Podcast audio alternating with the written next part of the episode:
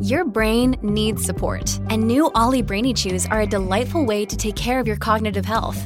Made with scientifically backed ingredients like Thai ginger, L-theanine, and caffeine, Brainy Chews support healthy brain function and help you find your focus, stay chill, or get energized. Be kind to your mind and get these nootropic chews at olly.com. That's O L L Y.com. These statements have not been evaluated by the Food and Drug Administration. This product is not intended to diagnose, treat, cure, or prevent any disease. Welcome to the New Books Network. Did the ideas of Deuteronomy influence the prophecies of Ezekiel? Jason Gile says yes. His recent monograph argues that Deuteronomy's ideas influenced Ezekiel's response to the crisis surrounding the fall of Jerusalem and the Babylonian exile in significant ways, shaping how he saw Israel's past history of rebellion against Yahweh, present situation of divine judgment, and future hope of restoration. Tune in as we speak with Jason Gile about his recent book, Ezekiel and the World of Deuteronomy. You're listening to New Books in Biblical Studies, a channel of the New Books Network, and I'm your host, Michael Morales. Jason Gile serves as Dean of Program Development and Innovation, as well as Affiliate Professor of Old Testament at Northern Seminary in Illinois. Jason, welcome to New Books in Biblical Studies. Pleasure to be with you. Thanks, Michael. So, Jason, tell us more about yourself and how you came to be interested in the book of Ezekiel. Sure, yeah.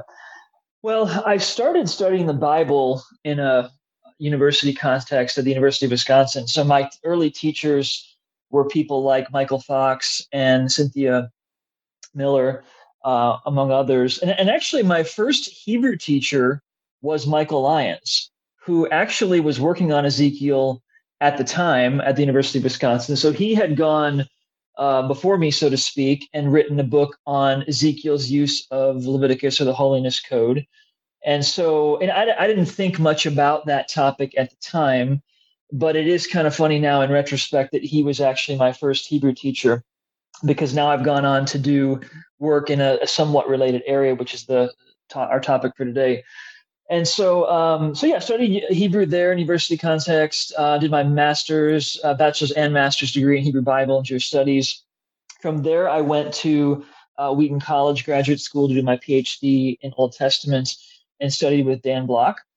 And so that's really where this work began. Um, so I, my topic there for the dissertation was Ezekiel's use of Deuteronomy or conversely, the flip of that would be Deuteronomy's influence on Ezekiel.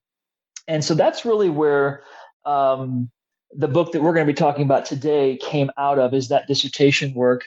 And so that was that topic was uniquely suited both to my background um, because I went on to do a full year class of the Hebrew text of Ezekiel with Michael Fox in my master's program. So I went into a P, into my PhD study with a a pretty significant background in Ezekiel and the Hebrew text thereof. Um, and then when I got to Wheaton, it was good fit because Daniel Block is one of the uh, foremost Ezekiel scholars, and he also had interest in Deuteronomy too. So it seemed like a pretty natural topic to study Ezekiel's use of Deuteronomy. Your book is called Ezekiel in the World of Deuteronomy. Let's begin more broadly. Would you give our listeners a basic orientation to Ezekiel's content and historical context? Well, Ezekiel lived at one of the most significant moments in Israel's history, which is the Babylonian exile, um, before, during, and after. So I think that that's the reference point historically and theologically to think about Ezekiel. Um, and so he's a prophet uh, in the years leading up to the fall of Jerusalem. It's well known that he was exiled uh, with a group before the fall of Jerusalem. So he's in exile when, when Jerusalem falls. And uh, then here's the news of the fall of Jerusalem while he's there. And then, of course, there's the, the post um, judgment moment as well as they're thinking about the future. So that's kind of the reference point that I would encourage people to think about for this book, which means then when you think about Ezekiel's message, um, you can kind of frame it that way that in in the years leading up to Ezekiel, he's announcing um, judgment is coming, and of course, with that accusation of Israel's wrongdoing, and um, and then of course the, the, the the fall of Jerusalem happens and the judgment thereof, and then thereafter he's looking ahead like other prophets to the future and um, so some of the existential questions that they're dealing with about both themselves as God's people, as well as uh, Yahweh's place among the gods and, and his supremacy among the nations, some of those kind of theodicy type questions as well. And thinking about does God have a future for them? So that that I think is a, a helpful framework to think about Ezekiel's message. So when he's calling out Israel for their wrongdoings, um, some of the big categories for that would be uh, idolatry is a big one, and that's one of the topics in my book um, as well as broadly holiness or cultic type offenses. Um, and a lot of that is rooted in some of the holiness teaching of Leviticus, and that's part of what I work with as well. Uh, and then there's um, what you might just call social wrongs, social injustice, those those sorts of things. So yeah, my my work actually kind of fits into that context because because Ezekiel is considered to be a priestly prophet, and what I was looking at is to what extent does Deuteronomy influence him uh, as well? Now, then, your work relates specifically to Ezekiel's use of Deuteronomy's content or world ideas. Tell us about that. Um, okay, where to start? So, uh, by by arguing for Ezekiel's use of, of Deuteronomic language and ideas, and therefore Deuteronomy's influence on him, I'm not minimizing at all the priestly or holiness influence on Ezekiel. It, it's a it need not be one or the other. What I'm trying to do is to uh, bring into balance a bit more those two things, or to to acknowledge or elevate something that's in some cases been um, dismissed. In other words, there's a lot of been a lot of people who've said Ezekiel's such a priestly prophet. There's really no Deuteronomic influence at all. So that was really the key question that I was looking at in my work. So I would say that when you read the book, now this I'm quoting another scholar, Paul Joyce here. He says that the Deuteronomic language is relatively muted. I agree with that. So I think in comparison, uh, there's a lot more uh, what you might call holiness language from Leviticus than there is Deuteronomic, and that's okay. So I'm not trying to, to minimize the fact that yes, indeed, Ezekiel very much is a priestly prophet, but I'm also trying to um, showed the the Deuteronomic parts of it as well. So that's really the, the core thesis of the book, and I can kind of get into some of the the arguments for it. Um, maybe one other piece of context is important for this. Scholars widely acknowledge that Ezekiel uses literary sources, both uh, Israelite traditions, um, also international or you know from other uh, parts of the ancient Near East as well. And uh, there's a pretty much agreement now that because of Ezekiel's uh, priestly training, that he was a highly educated person, that he was uh, probably also educated as a scribe, and therefore familiar with literary traditions. Um, and that's that's part of the context is that is that when we come to ask this question about could Ezekiel have been influenced by Deuteronomy, there's reason to believe that that he's he could be familiar with Deuteronomy like he's familiar with other uh, biblical and and non-biblical traditions. One other thing, by way of preface, which is to say, and maybe this is sort of one of the contributions of my work now, is is to think about what it means to quote unquote use literary sources in an oral world.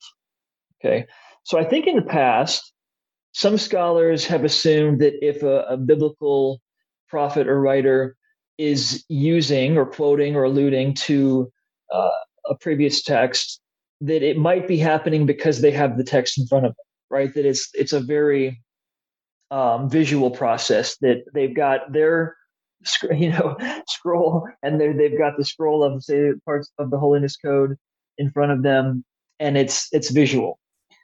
So um, this is i did not of course I'm not the one personally to think this through, but I am drawing on some leading people like David Carr and Karel van der Toorn, um, who have pointed out that literary use in this oral world is more from memory, actually.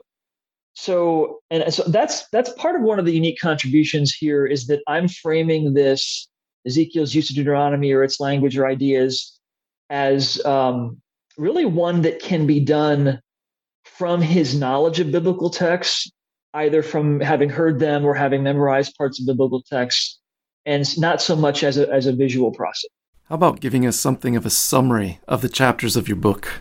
Uh, the chapters cover a variety of topics. The, the first major chapter is on idolatry, and I'm arguing there that uh, a couple things. Number one, idolatry for Ezekiel was the key uh, major offense for Israel that led to judgment. I mean, that's um, a, a core argument that I'm drawing from others on that. And that secondly, his language for idolatry is almost exclusively Deuteronomic. Now, why would that be? Well, in part, um, Leviticus and the Holiness Code doesn't say a lot about idolatry. It doesn't feature prominently. It's there a couple times. And, and incidentally, in those couple times, he does occasionally use its language. But Deuteron- uh, sorry, idolatry is a much bigger deal for Deut- in Deuteronomy than it is in Leviticus. And what we see then is that much of Ezekiel's language and conception of idolatry eh, shows a preference for Deuteronomic language, and he's drawing on a lot of those kinds of things, both vocabulary um, and even conceptually as well. So that's that's really the first major content chapter. Um, the second one is about Ezekiel's use of a particular text. So this is his use of Deuteronomy 32. Now, I, this chapter I published as an article in JBL before um, the whole work came out as a book, so people can find it there as well. But the core idea is that Ezekiel 16 is a prophetic transformation of Deuteronomy 32, the Song of Moses. Now, this is maybe one of the chapters that I'll spend a little bit more time on, so I'll maybe take a few moments here to to get into this one. So Ezekiel 16 is a prophetic indictment against Israel's um, sins broadly, but idolatry in particular. But it's kind of a historical review, right? It goes back over Israel's history. Um, it's metaphorical, so it's a well-known chapter um, that that describes Israel's uh, religious sins in metaphorical terms, namely as adultery, and um, and and kind of sexual sins uh, as well. So whereas chapter twenty also is a historical review, that's not per se metaphorical. Whereas Ezekiel sixteen is very metaphorical. Uh, Deuteronomy thirty two is has similarities. Now there's differences and similarities, right? So of course Ezekiel Deuteronomy thirty two, if Ezekiel is drawing upon it, is not um, it doesn't have the the prostitution or adultery type metaphor in it. And so that's kind of granted in my article slash chapter right from the beginning. But nevertheless, the narrative structure and themes are there. And then on top of that, and this is kind of really the core of the argument, it's not just that these are some these two chapters or passages are similar at a structural thematic level. That is true. But also at similar points in the story, they even have shared vocabulary or shared rare concepts, which are hard to be coincidental. So that's really the core argument. And maybe, again, since I'm spending a little more time on this one, I could give you kind of a quick synopsis of what these um, parallel stories are, if you will, with some of the shared vocabulary. So, um, of course, when I give this little synopsis, you'll have to, uh, the listeners will have to uh, find this chapter or that article to to see this in detail. Certainly, I can't do justice to the arguments and the counter arguments and those sorts of things that I addressed, but maybe this will whet their appetite nonetheless. All right, so both chapters, passages, start with Yahweh's discovery of Israel uh, in some sort of um, destitute situation. Okay. Language is a little bit different but I think that um, this is a pretty unique concept, right? Yahweh, that, that Yahweh's relationship with Israel starts, metaphorically speaking, with a discovery of her. And then, secondly, when after Yahweh saves Israel, that he cares lavishly for her. Now, here's a couple points where you get, at this point in the story, some shared language and some shared vocabulary. So th- this is where I think the, the argument becomes more persuasive because this is the part that is hard to be coincidental. So, first, in Deuteronomy 32, again, at this very point in the story, um, Yahweh's care of Israel is described as like an eagle spreading its wings. And in Ezekiel, God says, I will spread my garment over you. Now, okay, when you hear that in English, you didn't catch it, maybe perhaps, unless you know Hebrew, but it, the, the, Hebrew language is the same. Um, paras, to spread, and kanaf, which is wing or garment. Okay, so in translation, you might not see the, the in one place says wing, and the place says garment, but it's the same in Hebrew. And so the next thing is that God takes care of Israel by giving um, honey and oil. And so those are two more key um, words there at that point. Uh, the third part of the story is about Israel then because of Yahweh's care prospering. Uh, the fourth is that um, in both stories, Israel forsakes God, and specifically, idolatry is mentioned. Um, and here's another linguistic similarity at this point in the story. In both cases, the idolatry is described as uh, Israel uh, serving or worshiping Zarim, which is a pretty unique use of that word um, for idolatry.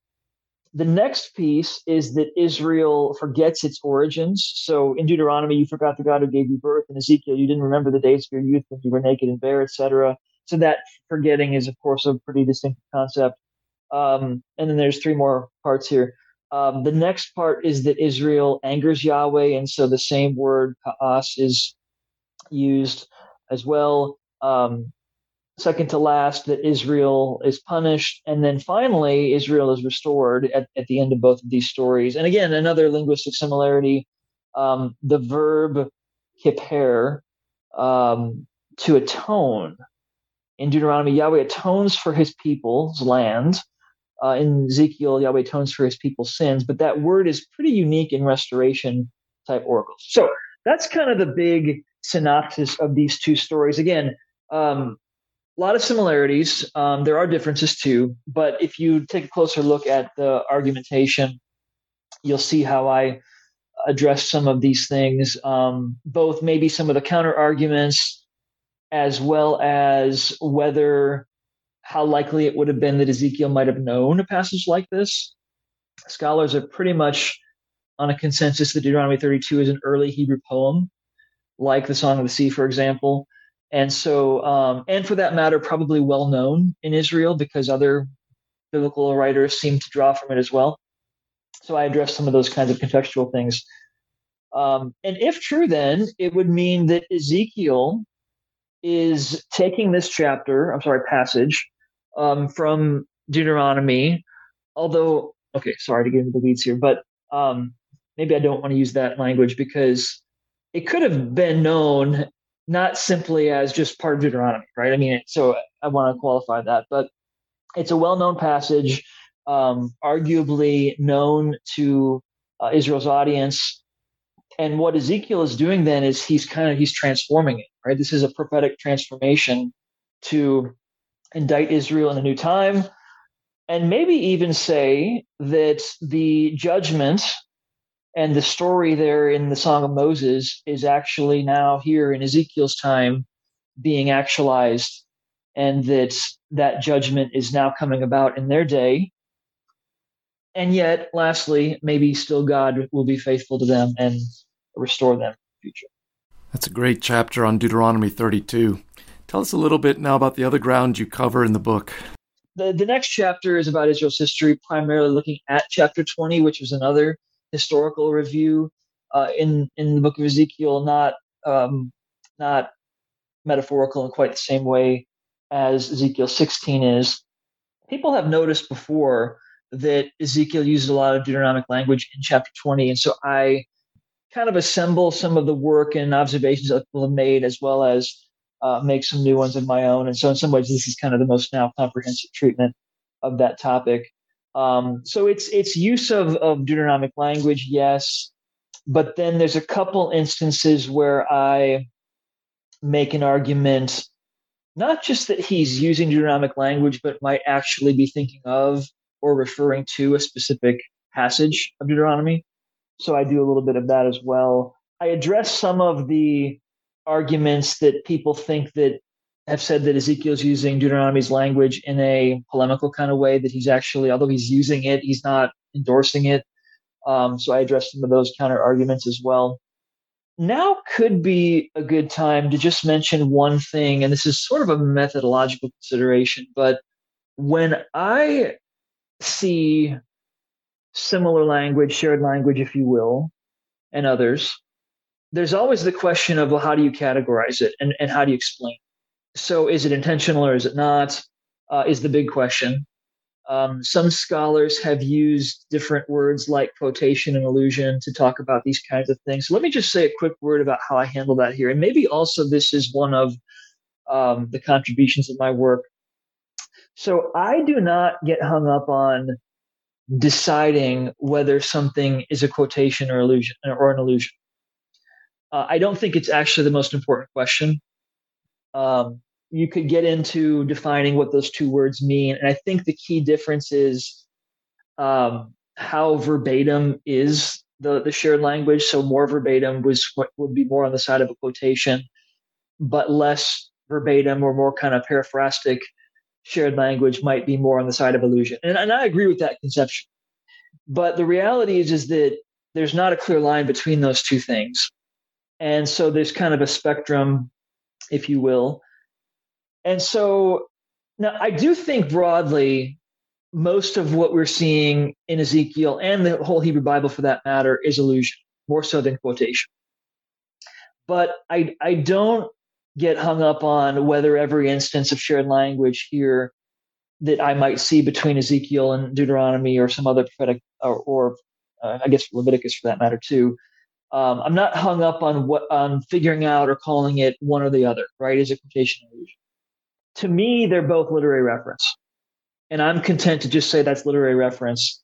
Um, so I, I instead start with more basic categories.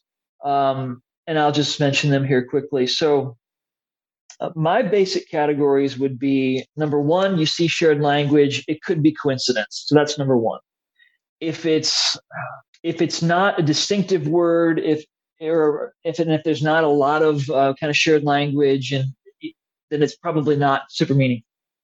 So that's the first one. It could be coincidence. The second one is what I call indirect usage, which basically just means, uh, for, like, say, for Ezekiel, for example, he's using a word that we think is Deuteronomic, um, but it could just be from what I call common parlance, right? Like it's out there. It's a, it's with the, among the religious vocabulary uh, of, of Israel's contemporaries.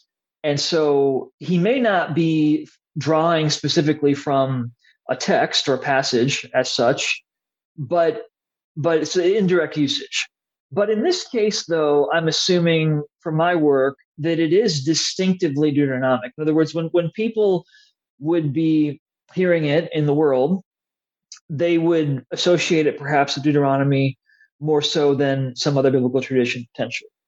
So what that means then is that even if it's indirect usage, it could it's not literary reference, if you will, but it is it, it could reflect his uh, Deuteronomy's influence on it, right? The degree to which he uses that kind of language.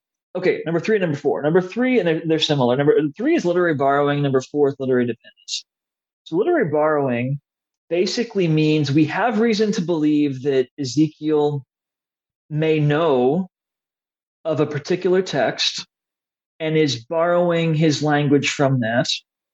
The fourth is very similar, but more specifically, he's not just borrowing it, but he actually wants to refer the reader to it implicitly.